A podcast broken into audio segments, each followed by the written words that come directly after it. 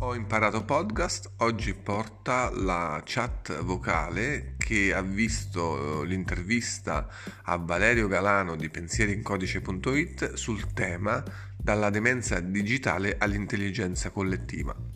Come usiamo i nostri strumenti tecnologici e quanto dovremmo preoccuparci per chi li usa in maniera sbagliata. Ecco a voi eh, la nostra chiacchierata di ieri sera eh, e quindi buon ascolto.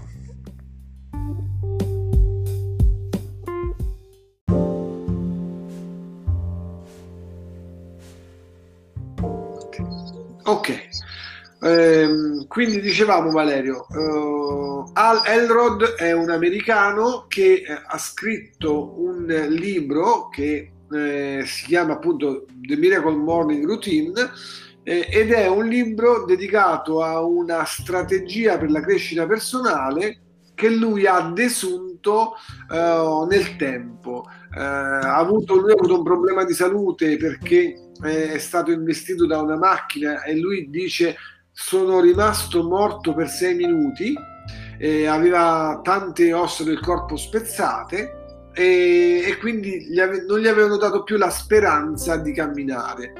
Ma dopo tre settimane di, eh, diciamo, sulla sedia a rotelle, la sua volontà e i suoi esercizi hanno fatto sì che lui tornasse a camminare.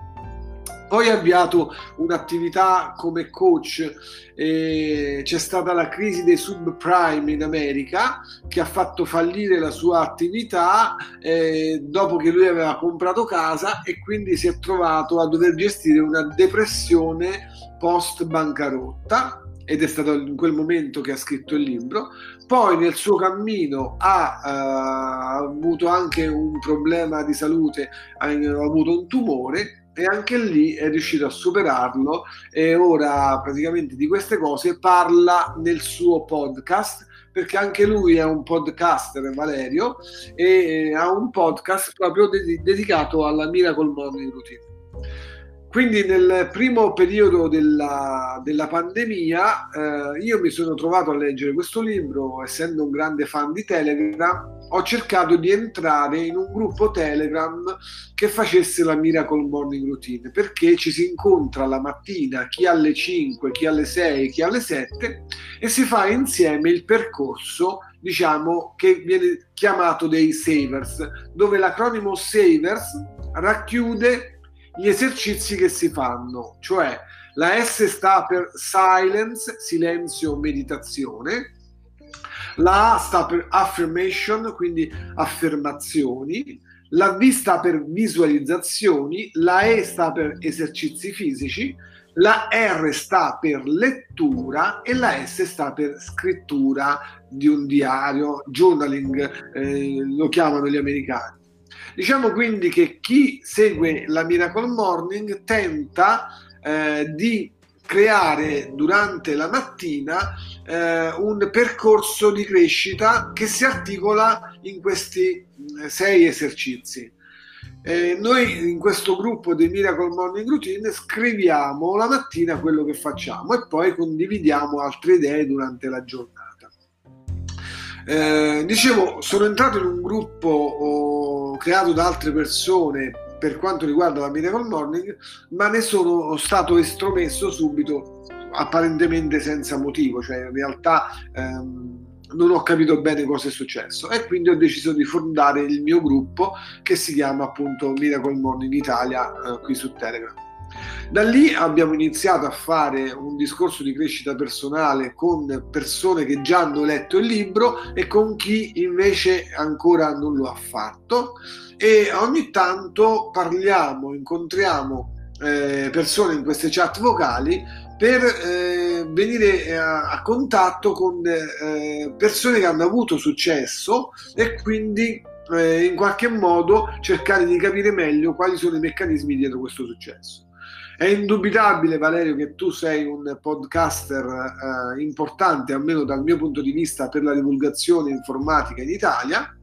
E allora eh, ho pensato di invitarti e ti ringrazio per aver accolto il nostro invito. E allora, per cortesia, spiegaci bene, spiega chi sei e come nasce Valerio Galano, prima come informatico e poi come podcaster. Allora, innanzitutto grazie perché hai sempre questa stima immotivata eh, verso di me e buonasera a tutti e grazie per avermi insomma invitato questa sera. Um, allora, chi è, chi è, Valerio Galano? Uh, vabbè, Valerio Galano è semplicemente un uh, libero professionista, un freelance che ha sempre avuto la passione della programmazione fin da piccolo, anche diciamo molto molto incoraggiato dal, dal papà eh, e che di questa passione ha fatto un lavoro eh, già diciamo un percorso prima di studio e poi un percorso lavorativo.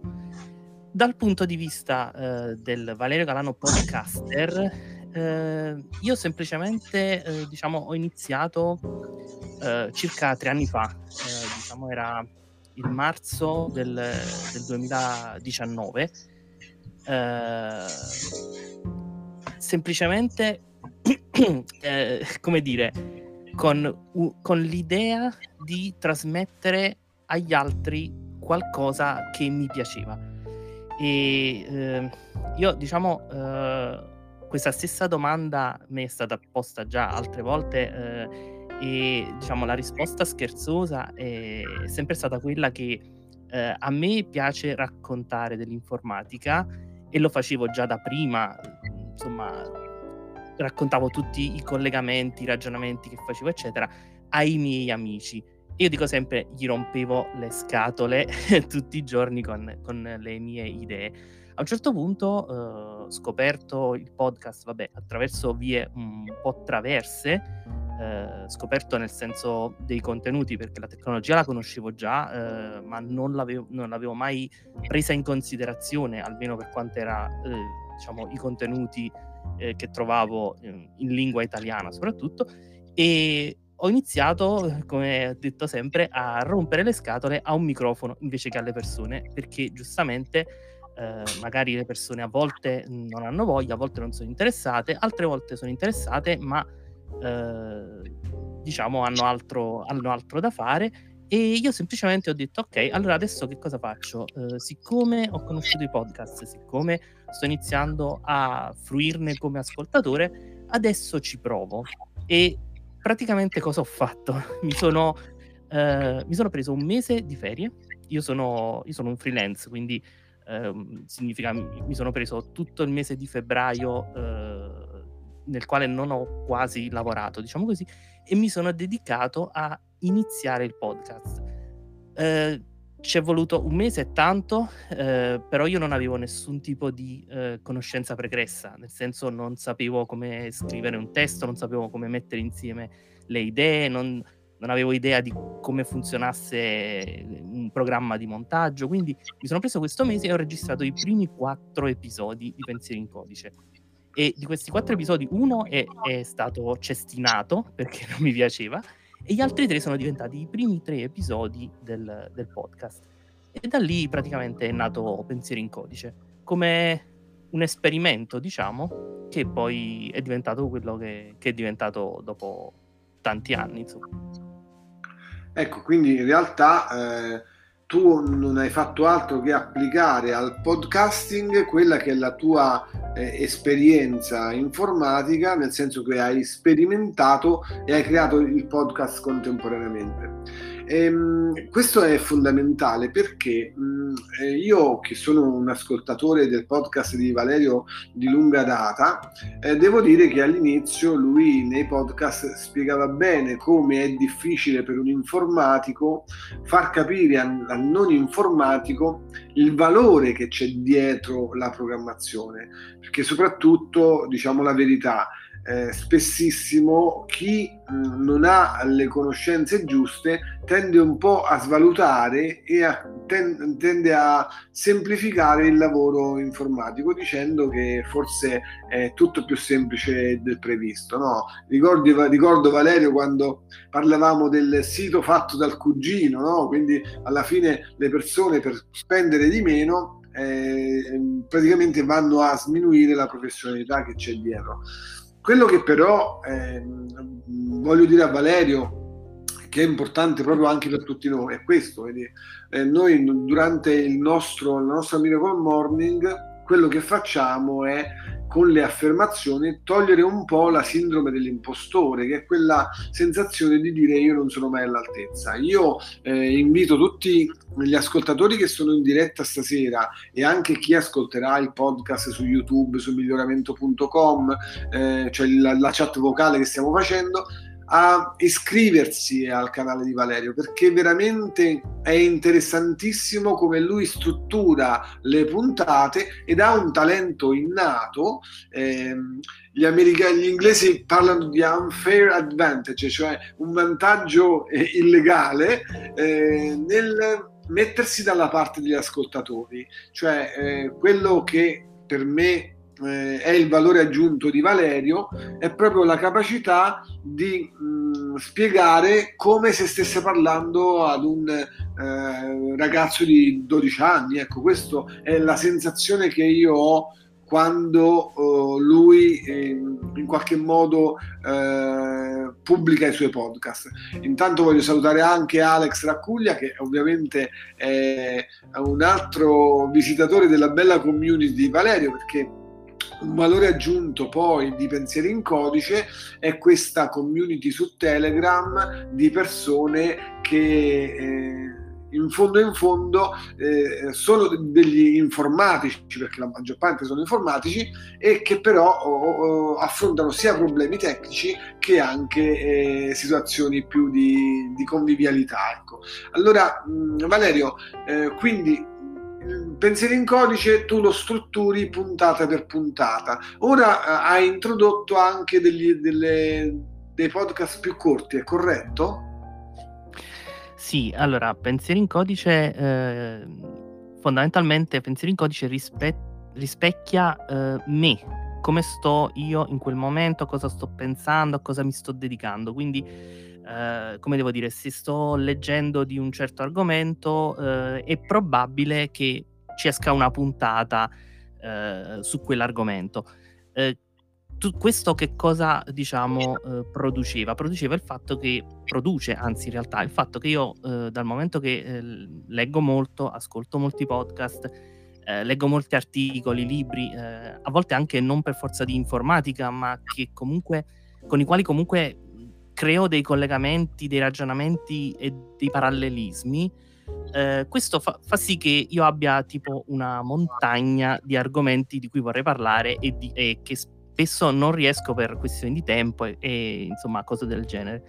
E quindi ehm, con questa nuova stagione, diciamo da, da, questo, da questo, set, questo, settembre, eh, ho iniziato a ehm, mettere insieme degli argomenti, eh, diciamo, più uh, storici, più come aneddoti, mh, mm, più come fatterelli, diciamo, che riguardano la, l'informatica, uh, in un tipo, diciamo, in un tipo di episodio un po' più corto, un po' più mirato semplicemente al, al, all'informazione storica o, al, o all'aneddoto. E in questo modo, diciamo, eh, fondamentalmente è stato un mio modo per poter portare a un po' più di contenuti, considerando soprattutto il fatto che diciamo, un episodio di quelli eh, classici, diciamo, che, che erano eh, quelli che hai ascoltato fino alla stagione scorsa, eh, alla fine mi porta via abbastanza tempo e quindi non, non posso eh, diciamo, mh, portare tutta la quantità di contenuti che vorrei. E quindi sì, ho iniziato questi contenuti più brevi eh, questi, po- eh, scusami, questi episodi più brevi per poter portare più contenuti, eh, diciamo, nella, non nella stessa unità di tempo, ma cercando di, eh, insomma, di aumentare la, eh, le informazioni, la quantità di informazione. Ecco. E questo è importante perché quindi c'è un'evoluzione, ecco, diciamo che il, il podcast si sta evolvendo con te, eh, che tu quanto tempo dedichi a ogni podcast? Nel senso, ovviamente tu fai questo procedimento di studio e poi devi produrre però l'episodio, quindi cioè, quanto tempo passa, eh, quanto tempo eh, ti occupa per produrre un episodio diciamo normale o un episodio corto del podcast? Sì, allora io dedico abbastanza tempo a questa cosa. ehm, diciamo che un episodio breve, che alla fine si chiamano snippet proprio dal, dal concetto dello snippet di codice, quindi eh, che sono, lo snippet è un, un blocchetto di codice che ha una funzione, diciamo, solitamente ben circoscritta, che serve di solito come esempio o come risoluzione di un mini problema. Eh, quindi snippet, che è l'episodio breve, ehm, mi richiede relativamente poco tempo, nel senso che eh, la, il processo di produzione è più o meno questo. Io leggo eh, o, articoli o libri che siano, o ascolto video e nel frattempo prendo appunti. Quindi eh, prendo appunti sul libro, prendo appunti su un blocco note, insomma così.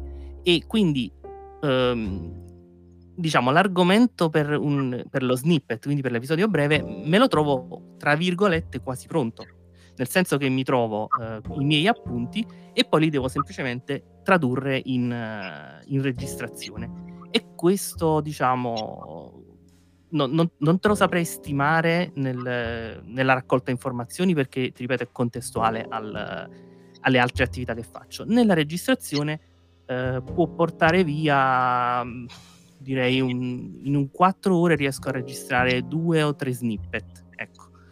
Eh, che alla fine sono episodi che dovrebbero durare 5 minuti, ehm, però tra il ehm, diciamo, mettere in fila il discorso, eh, rivedere le informazioni, perché poi io vado sempre a rivedermi le date, i numeri, perché vorrei essere il, tentare di essere il più preciso possibile, e la registrazione vera e propria, il montaggio, diciamo che questi sono i tempi.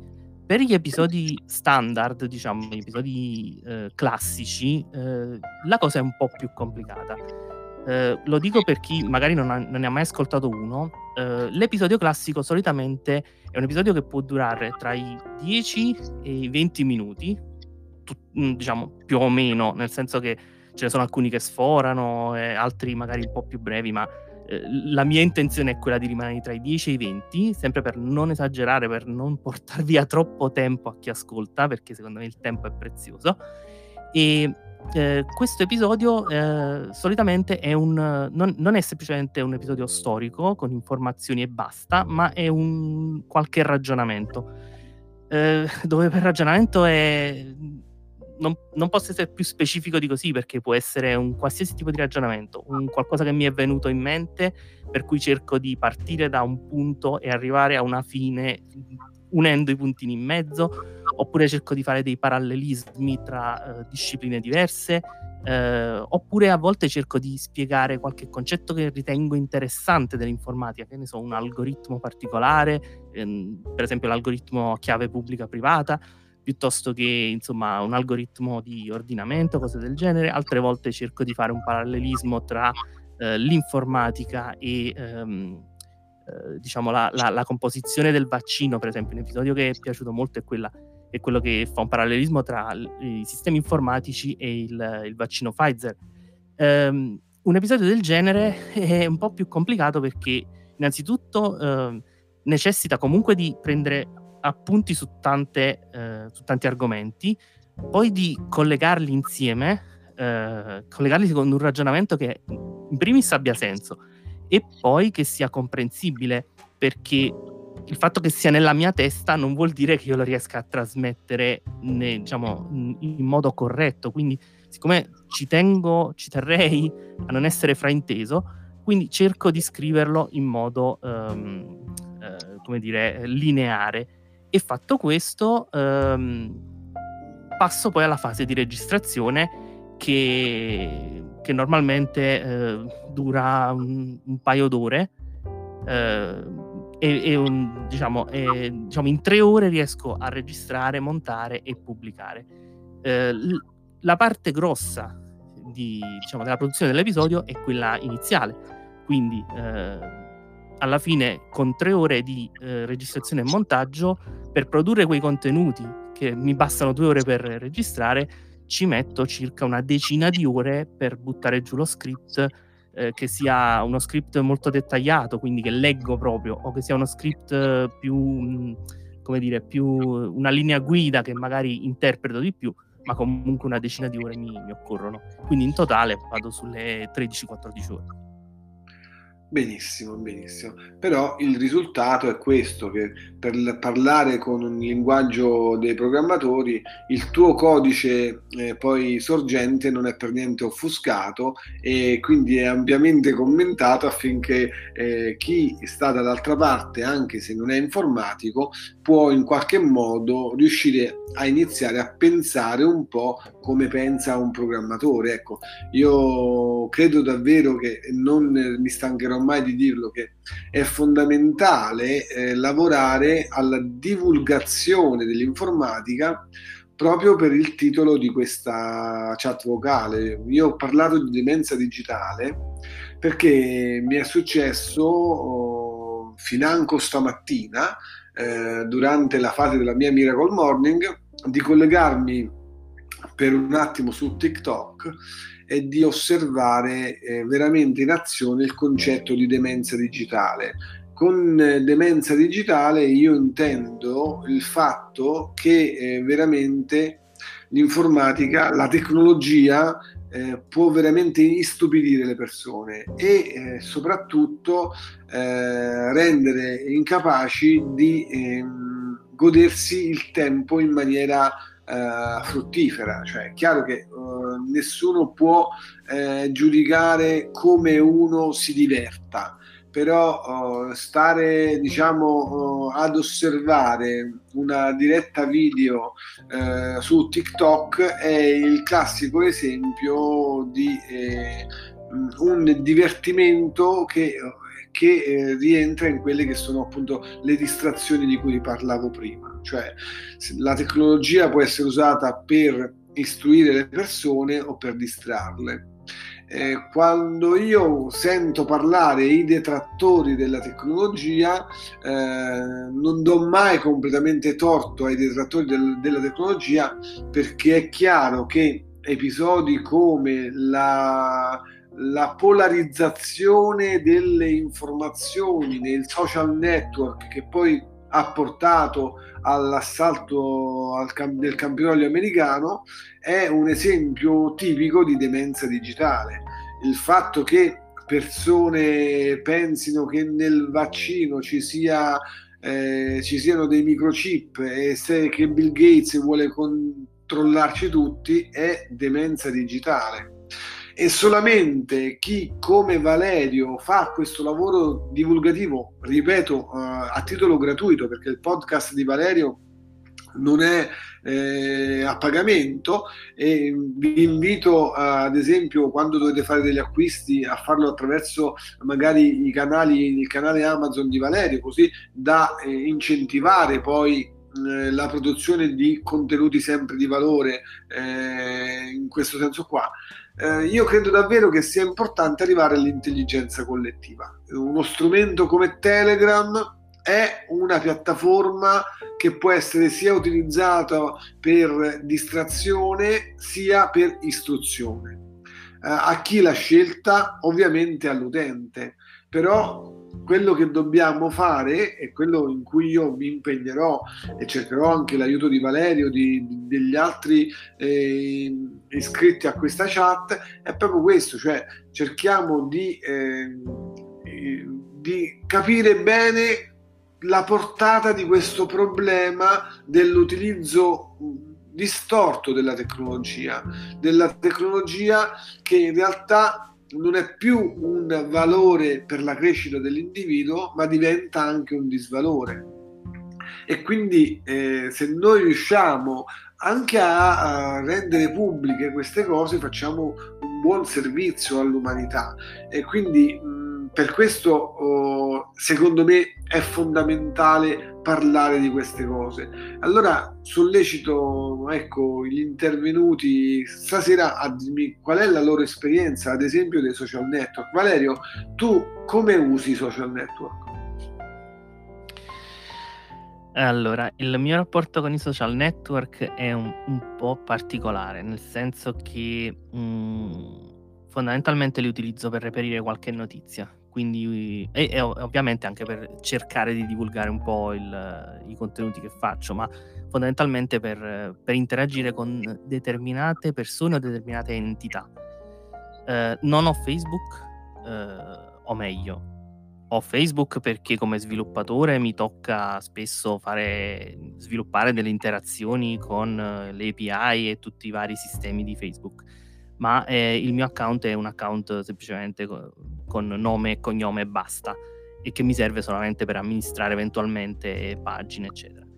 Eh, non ho WhatsApp, ehm, per, sempre perché non amo, diciamo, l'universo di Zuckerberg e, um, utilizzo LinkedIn, Twitter, questi, questo tipo di, eh, di, social più che altro per, perché seguo determinate persone che mi interessano.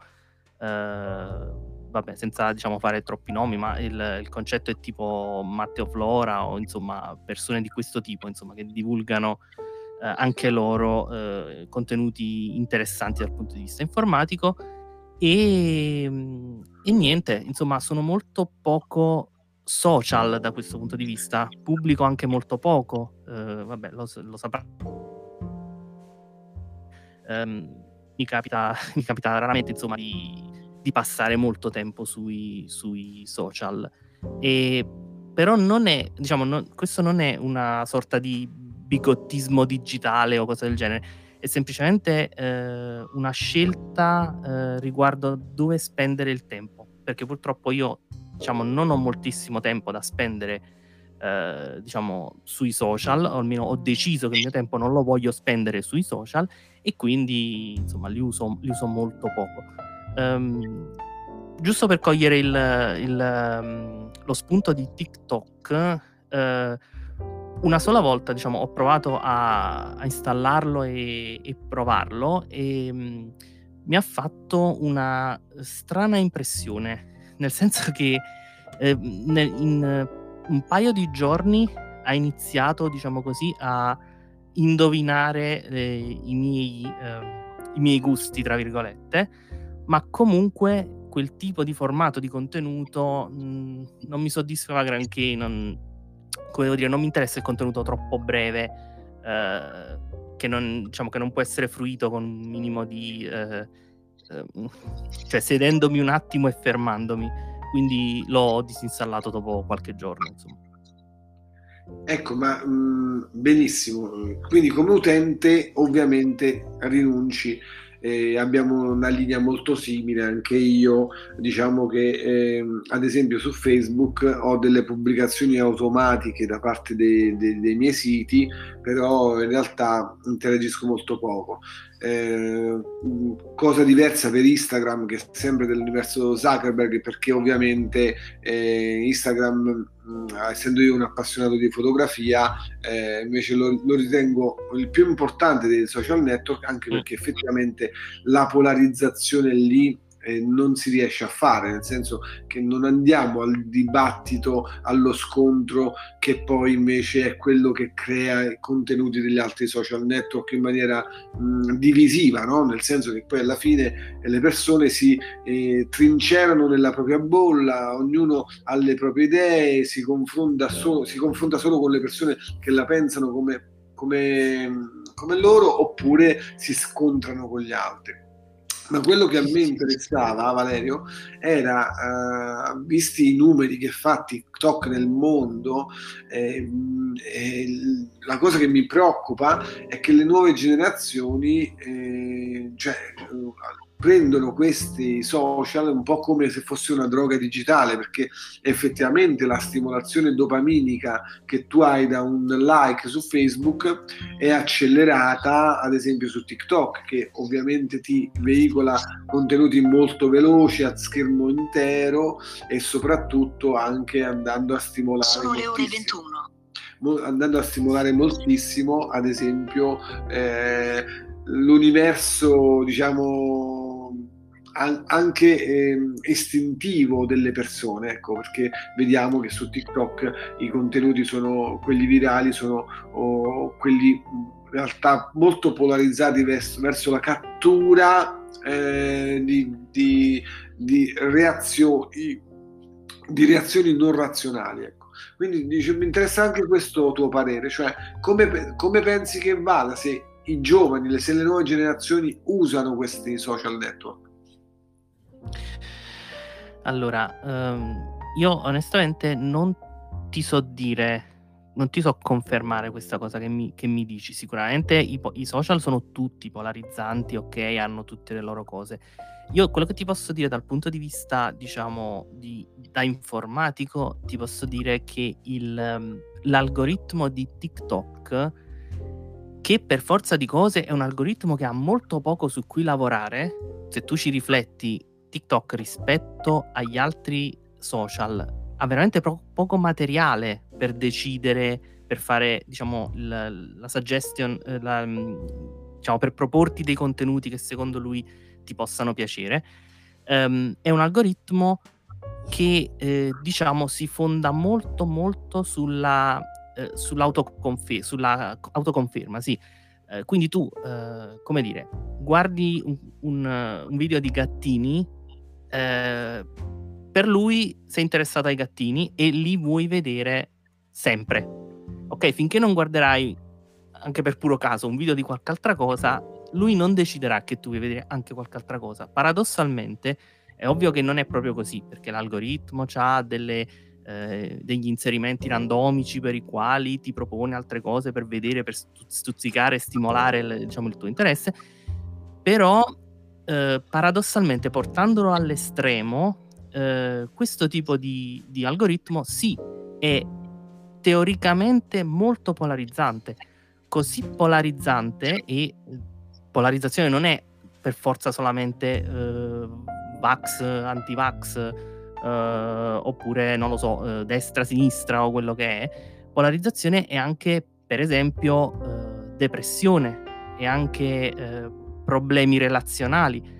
Uh, questo algoritmo, è, cioè questo social network è diciamo, sperim- stato sperimentalmente riconosciuto come un algoritmo che um, aumenta la depressione degli utenti che dimostrano di soffrire di diciamo, una lieve depressione. Ok?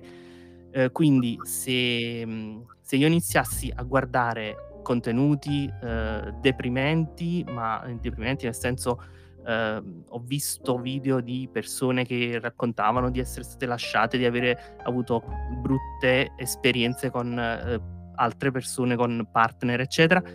Ehm, diciamo, in questo caso l'algoritmo iniziava a riproporre in modo quasi ossessivo lo stesso tipo di contenuto e questo ovviamente eh, sulla psiche umana eh, ha un effetto ed ha un effetto che diciamo è una polarizzazione in, in certi casi ancora più pericolosa perché una polarizzazione del genere porta a conseguenze pratiche reali.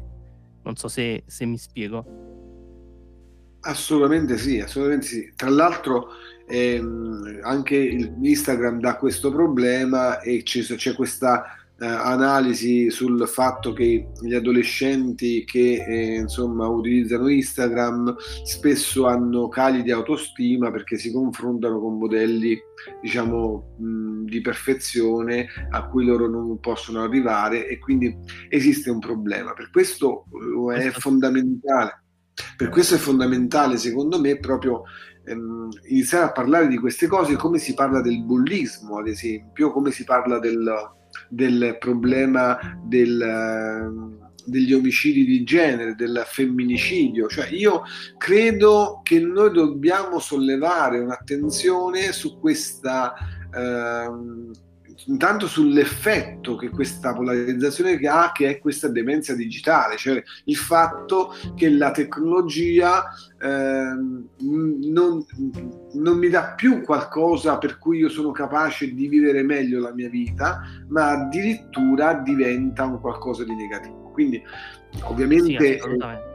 Eh, ovviamente assolutamente sì, Scusa, scusami se ti interrompo, assolutamente sì, e per un motivo ben preciso, perché il bullismo o insomma eh, il femminicidio è una cosa, passami il termine, vorrei dire, cioè mi viene reale, ma non è, mh, mm, non è il termine, è materiale, ok? Cioè è una cosa che tu vedi al telegiornale, che vedi le, molto spesso gli effetti dei, dei, software o dei social o delle app quello che è sono molto meno materiali, ok? Non si vedono, quindi, cioè, o meglio, non è che non si vedono, eh, sono più difficili da inquadrare per chi magari non è addentro alla, mm, eh, alla materia. Per cui eh, io posso immaginare, io, io, io cinquantenne, ok? che ho il, ho il figlio che va a scuola, posso immaginare che mio figlio sia oggetto di bullismo, ma faccio più fatica a immaginare che TikTok lo spinga alla depressione. È una cosa, diciamo, meno immediata, ecco. Quindi sì, parlarne, eh, e io in realtà ti sto accennando a questi argomenti perché comunque sono argomenti che avevo in programma per i prossimi episodi, ehm, parlarne secondo me sì è molto molto importante anche per far proprio rendere conto alle persone perché molto spesso le persone eh, seppur sono interessate a, alla loro privacy, alle loro cose, eccetera, molto spesso non si riescono neanche a rendere conto che qualcosa stia succedendo nei loro telefoni o nei loro computer. Quando glielo spieghi, quando magari parli con qualcuno che non è un informatico, ma è una, una persona che fa tutt'altro nella vita e che semplicemente usa lo smartphone per telefonare e per andare sul conto in banca e per andare sui social, eh, quando gli spieghi determinate cose dice ah ma io non lo sapevo adesso questa cosa non la faccio più quindi eh, diciamo eh, far conoscere queste cose potrebbe essere importante perché per ora sono legate solamente diciamo alla, al settore, alla, alla, nicchia. Sì, ci sono le, eh, c'è un, un, articolo molto interessante del New York Times sull'algoritmo di TikTok. Ok, ma quanti l'avranno letto? e, e, o meglio, quanti avranno letto, non lo so, in Italia o comunque anche tra la mia audience, eh, tra, nei nostri gruppi, ma anche, non lo so, un, un, um, ci sono dei report, sono usciti da poco dei report che dicono che Facebook aveva fatto fare dei studi per capire se i loro, um, uh, se i loro social risultavano uh, avere esattamente il problema che hai descritto tu, del confronto verso un modello inarrivabile, eccetera, questi, questi report erano, diciamo, affermativi, nel senso aff- ehm, confermavano questa cosa e Facebook li ha insabbiati e sono venuti fuori solo molto dopo. Ma tutte queste cose escono fuori dalla, vuole, dalla nostra bolla di informatici o comunque di persone che eh, si interessano alla cosa? Magari è il caso di cercare di farla uscire. Assolutamente sì, anche perché mh, io mi pongo oh, questo problema ulteriore, Valerio, che è questo, cioè in realtà quando un genitore ignora completamente il social TikTok dove il figlio magari spende ore la mattina, la notte in camera sua con il cellulare in mano, eh, ovviamente questo è un problema eh, rilevante perché un genitore dovrebbe essere istruito a verificare il figlio che uso faccia, io parlo di figli minorenni ovviamente, che uso faccia del cellulare e dico che ovviamente in questo caso qui io penso che mh, i figli che, che, usano questi social eh, dove, dei quali i genitori non hanno contezza sono dei, dei giovani eh, alla deriva completa e possono rischiare appunto di incappare in questa eh, sorta di problematica dalla quale non si esce facilmente, dalla quale in realtà viene disegnata un'umanità, una società futura che è sempre più basata sulla superficialità. Perché poi alla fine i contenuti più virali, Valerio me lo insegnerai, eh, cioè alla fine eh, per fare contenuti virali devi fare cose superficiali, estreme, eh, che hanno portato anche a conseguenze letali. Vi ricordate quella famosa sfida per cui bisognava stringersi al collo la sciarpa e quella ragazzina che poi ha perso la vita? Ecco, io penso che dobbiamo eh, assolutamente parlare del problema della demenza digitale che anche la demenza degli adulti che non hanno più rapporti con eh, i figli perché mettono eh, i figli davanti a dei dispositivi tecnologici babysitter oppure loro stessi si comportano da adolescenti magari utilizzando lo smartphone per fare eh, cose che non hanno nulla a che vedere con le relazioni sociali reali che invece sono molto molto più importanti. Ecco, quindi cioè, questo è secondo me il vero problema, il vero cardine è proprio riuscire a divulgare, per questo sono oh, contento Valerio che tu eh, possa far tuoi questi argomenti divulgare eh, queste cose che non sono da nerd, non sono da addetti al settore, perché poi la tecnologia la utilizziamo tutti quanti. E quindi eh, a volte ignorare anche un pezzo di tecnologia è sbagliato se la tecnologia viene comunque usata da persone a noi molto care. Questo è quello, il mio pensiero. Assolutamente sì, sono d'accordo. Eh, però ti aggiungo un altro bit di informazione. Eh, questa però è proprio una mia convinzione, insomma, una mia idea, ma non, diciamo, non, ho, non ho alcun dato a supporto. Però io ritengo anche che ehm, alla, in fin dei conti stiamo parlando di una, una, bra- una scienza o, o comunque una, una, come dire, un'area nel, molto molto giovane cioè, alla fine l'informatica, se ci... noi siamo abituati, sì, ok, lo smartphone, il computer, i social, tutto quanto, ma è tutta roba che al massimo avrà, non arriva a una ventina d'anni. Quindi, diciamo, nel, nel mercato consumer, insomma, nella larga diffusione. E um, io penso anche che all'essere umano, diciamo, serva tempo per adattarsi alle novità e l'informatica corre veloce.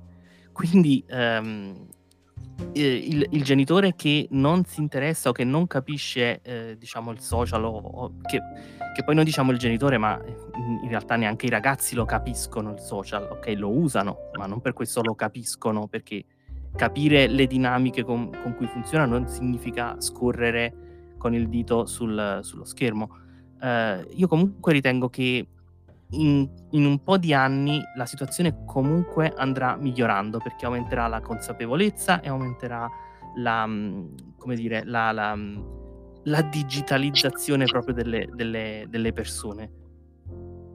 E questo, questo, mi fa molto piacere perché eh, l'ottimismo stai, di cui parli è poi fondamentale, cioè io credo davvero che eh, non si può che migliorare la situazione. Quello che possiamo fare è accelerare questo, questo miglioramento eh, appunto eh, cercando di parlare di questi temi perché questi temi sono fondamentali eh, per, prima di tutto per evitare che qualcuno demonizzi la tecnologia perché ovviamente cosa succede?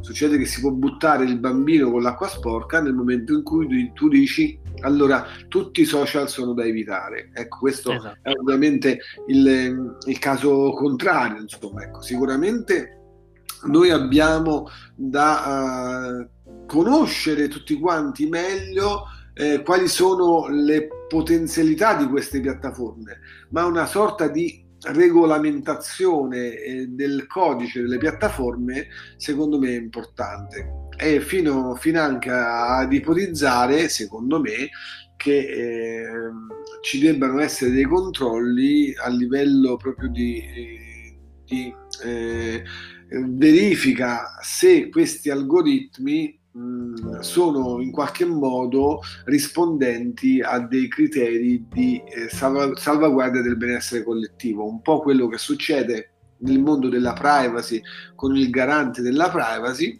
Noi dovremmo ovviamente eh, nel momento in cui si vanno a verificare eh, situazioni come quella che tu hai descritto, cioè eh, situazioni in cui dalle indagini interne risulta che eh, ci sono dei, dei, dei, comportamenti potenzialmente tossici da parte di questi algoritmi, dobbiamo ovviamente intervenire con una commissione che, che in qualche modo verifichi eh, bene che cosa succede. perché ovviamente eh, ci sono dei puristi che dicono che eh, c'è bisogno di net neutrality, ma in questo caso ne va della vita delle persone. Quest, questa net neutrality forse è il caso che eh, a questi aspetti eh, del, della vita sociale mh, non si applichino. Ecco, qual è il tuo pensiero su questo fatto? E tu, eh, diciamo, qui così scoperchi un, un vaso di Pandora, insomma. Um, il, la, le regolamentazioni, secondo me, non, non, calano semplicemente dall'alto, nel senso che eh, è una questione culturale. Eh, se tu, diciamo, se la, se, se, la, se la popolazione non è interessata a regolare queste cose, anche il legislatore sarà relativamente interessato a regolare queste cose. Per il GDPR, eh, diciamo, noi siamo molto molto più avanti probabilmente di, di tutti gli altri. Siamo, ehm, in Europa siamo ehm, molto molto avanti con, con questo tipo di regolamentazione. E il, il GDPR, eh, con tutti i suoi difetti, eh, per carità, perché non è una legge assolutamente perfetta e soprattutto risente dello stesso problema che dicevo prima, cioè che la tecnologia corre velocissima e anche stare dietro con una legge non è molto facile, diciamo, è difficile adattarsi così velocemente. Eh, comunque il GDPR eh, io lo apprezzo molto perché ha un, come dire, ha un'indole educativa. Cioè, eh, oltre ad essere un regolamento, eh, oltre a punire, insomma, com- certi comportamenti, eccetera, spinge molto chi è parte di questi comportamenti, quindi le aziende eh, da quelle grandissime fino sempre a quelle un po' più piccine, eh, anche a, a capire che la gestione del dato, la gestione delle informazioni, la correttezza, la trasparenza, eccetera, sono cose importanti e quindi secondo me è un ottimo passo da cui iniziare. Eh, per quel che diciamo dicevi tu con, con gli algoritmi, eh, lì tutto diventa un po' più difficile perché, perché tutti questi social, eh, ness- benché siano comunque soggetti alle leggi europee, eccetera, nessuno di questi è radicato in, in Europa e quindi fondamentalmente, ovviamente, fanno capo ai, um, agli stati nei quali si trovano. Uh, Devo dire che in America ci si sta iniziando anche comunque a rendere conto che la privacy a qualcosa serve e quindi anche lì mh, stanno iniziando, diciamo, a, a, muovere i primi passi in realtà perché lì è tutto un po' diverso. Uh, in Cina so che da poco hanno ad- adottato qualcosa di simile al GDPR, che però ovviamente vale solo per le aziende, non per il, per il partito. Um, eh, però, insomma, mh, col tem- sempre col tempo, con tanto tempo ci si potrebbe arrivare, anche perché devi sempre considerare che si deve lottare contro tutta una serie di principi che sono, eh, ad esempio, che un algoritmo per un, un, social network è un segreto industriale, quindi mh, smontare quell'algoritmo ha tutta una serie di problemi, di criticità, insomma, eh, sicuramente per come la vedo io, eh, al di là del mero codice di un algoritmo, ma che sia un algoritmo, eh, cosiddetti algoritmi lineari, o che sia un, un, algoritmo della cosiddetta intelligenza artificiale, quindi machine learning e compagnia bella, eh, per me un algoritmo dovrebbe avere sempre, in qualche modo, dovrebbe tracciare le operazioni che fa. Quindi io ovviamente non conosco gli algoritmi dei, dei social network, certamente non li vengono a raccontare a me, però eh, qualsiasi algoritmo, per come la vedo io, dovrebbe avere una sorta di tracciabilità. Cioè non mi deve dire, non, non mi interessa sapere come è fatto il codice, quali sono i segreti, eccetera, ma dovrebbe avere, un po' come la tracciabilità del cibo, dovrebbe dirti, ok, io sono partito da qui, ho fatto questa cosa per questo motivo. Quindi eh, questo secondo me già sarebbe eh, qualcosa di molto importante, fondamentale per poter eh, poi ricostruire nel momento in cui succede qualcosa eh, i comportamenti, eccetera. Anche da, poi da una sfilza, diciamo, da, da, una bella quantità di informazioni riguardo questi percorsi, si potrebbero anche dedurre eventuali comportamenti malsani. Quindi immagina un algoritmo che eh, partendo dai gattini suggerisce eh, video di eh, persone che si lanciano da un balcone per un grosso quantitativo di persone, uno a un certo punto si chiede, ok, ma perché partendo dai gattini si arriva spesso a questo? Non è che in questo algoritmo c'è un qualche problema? E magari si può anche chiedere di risolverlo senza eh, scendere nel merito. Purtroppo io lo dico, eh, io non sono assolutamente dalla parte dei, dei social network o delle grandi aziende, però so come funziona e insomma non, è proprio difficile che qualcuno possa andare da un'azienda e dire spacchettami il tuo algoritmo e fammi vedere come funziona. Mm, non lo fanno, sì, cioè, faranno battaglie legali da qui all'eternità per non farlo. E tra l'altro hanno anche le risorse economiche per farlo, visto che le loro le, i loro fatturati sono assolutamente tra i più alti del pianeta, quindi è una battaglia aperta. Quello, quello, che possiamo fare quindi è assolutamente fare conoscenza, fare divulgazione, esatto. fare istruzione, quello che tu fai molto bene con pensieri in codice quello che noi eh, cerchiamo di imparare a fare ora qui nel gruppo Miracle Morning Italia, perché noi vogliamo crescere a 360 gradi, ogni giorno vogliamo imparare qualcosa di nuovo e quindi prima di lasciare lo spazio alle domande finali da parte dei partecipanti, volevo chiederti Valerio qual è la cosa eh, più importante secondo me che dovrà avvenire nelle, in questa fine anno, nella fine del 2021, non ti chiedo di avere la sfera di cristallo, ma qual è la cosa che ti piacerebbe vedere realizzata entro la fine di quest'anno dal punto di vista informatico? Wow, che domanda. e non saprei. Uh, sicuramente, allora, sicuramente uh, mi farebbe piacere che, eh, come dire, una, un'applicazione più ehm, assennata del GDPR. Una cosa che ho visto che mi ha, che mi ha profondamente infastidito durante dalla pandemia a, ad oggi, che ancora continua, insomma, così, è che anche le istituzioni italiane non tendano a non rispettare fondamentalmente una legge, un, un regolamento che è europeo e anche italiano. Questa cosa mi ha molto infastidito. A che cosa mi sto riferendo? Nello specifico mi riferisco a, alla gestione delle scuole. Io, diciamo, per motivi, tra virgolette, personali, insomma, così, mi sono trovato a vedere, eh, ad assistere proprio al modo in cui vengono gestite le, la, cosa, in cui è stata gestita la DAD e tutte queste eh, attività collegate, la gestione del, delle informazioni dei ragazzi, eccetera.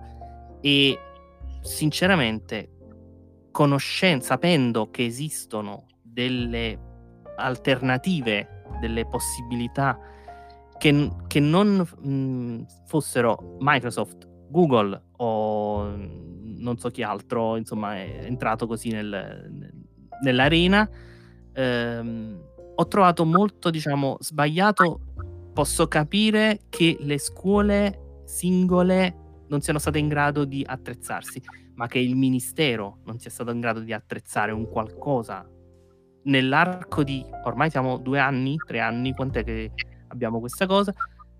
Uh, questo mi ha molto infastidito, quindi è impossibile, quindi lo dico proprio come, come sfogo più che come eh, diciamo, reale desiderio, ma mi piacerebbe che si iniziasse da qui, anche perché eh, i ragazzi, eh, come dire, a parte essere quelli che domani eh, diciamo de- prenderanno le decisioni di come gestire queste cose, quindi noi li, li educhiamo già da subito a, uh, ma da subito intendo anche da piccolini, cioè ho visto ragazzi delle, delle scuole elementari avere l'account su su, my, sul, um, su Google, eh, ok, non ci riuscirò, su Microsoft Teams, quindi eh, avere l'email di, di, Outlook o comunque della scuola con nome, punto, cognome e con un'email con nome, punto, cognome eh, il genitore ri- riceveva un'informativa nel quale c'era scritto che nessun dato eh, veniva eh, fornito a Microsoft riguardo al bambino. Ma se tu stai creando tutte email con nome punto cognome, come fai a non renderti conto che stai dando nome e cognome del bambino a Microsoft. Ok, quindi ho visto cose di questo, di questo genere e mi piacerebbe moltissimo che nei prossimi anni, perché ci vorranno comunque anni, eh, questa, almeno questa cosa venga, venga, messa a posto. Anche perché eh, eh, tutte le informazioni dei, dei, ragazzi che stiamo regalando in questo momento a, ehm, diciamo a, a, al, um, agli Stati Uniti nel, nella forma di, uh, di, Google e di Microsoft in futuro verranno utilizzate perché è, è, successo e succederà, non vedo come non possa esserlo, verranno utilizzate per giudicarli. Quindi se domani uh, Giovannino vorrà andare a lavorare da Google, Google avrà tutta una serie di informazioni su Giovannino di quando aveva 10 anni e che nel rispondere al questionario XY con 10 domande, magari a un certo punto alla settima domanda eh, è dovuto andare in bagno e è tornato dopo 10 minuti, per Microsoft Giovannino ci avrà messo 15 minuti a rispondere alla domanda numero 7, quindi Giovannino sarà stupido.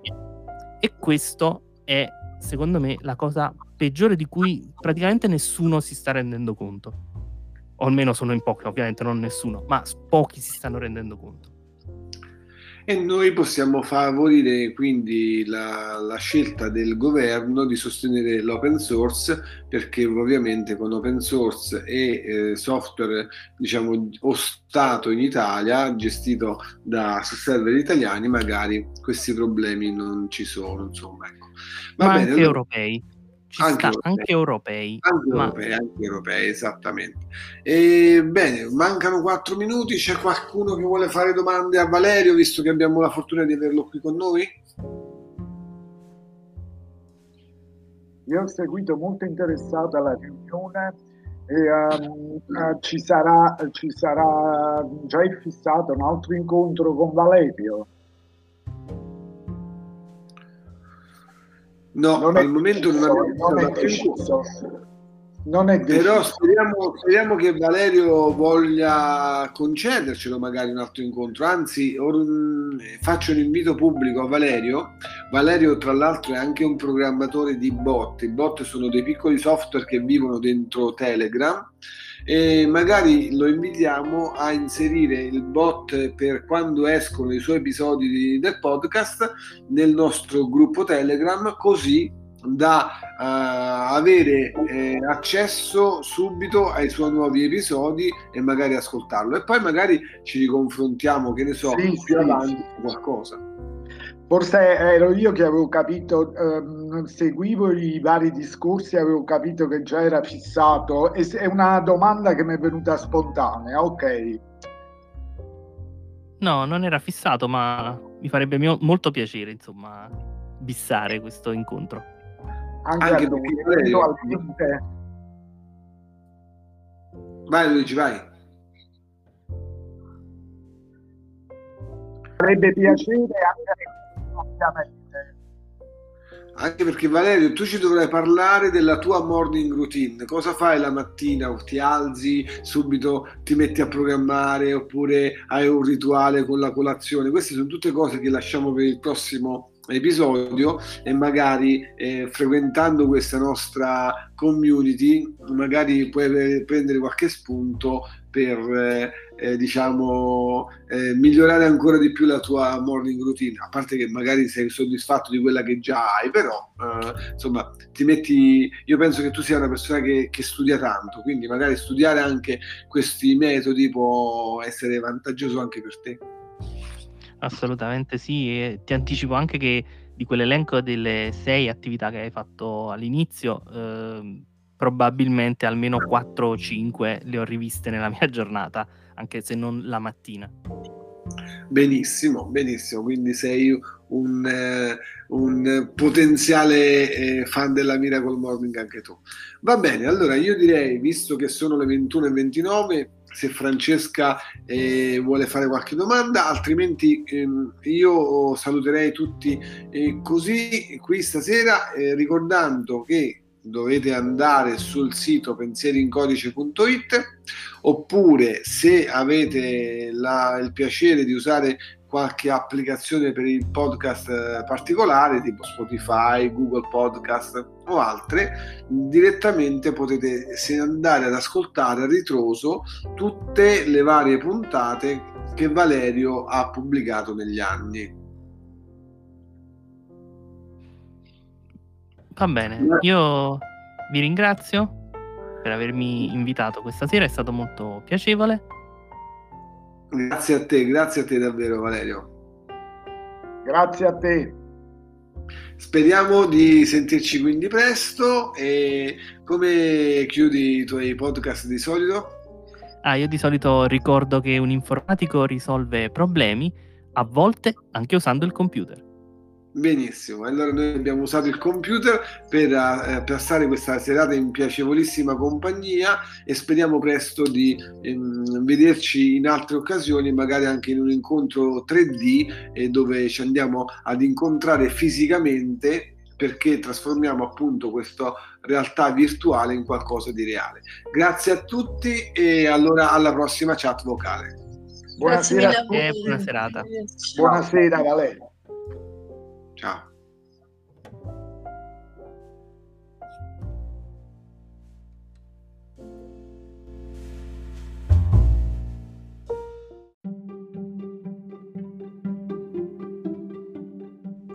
Ho imparato podcast, un progetto di miglioramento.com per la crescita personale e collettiva.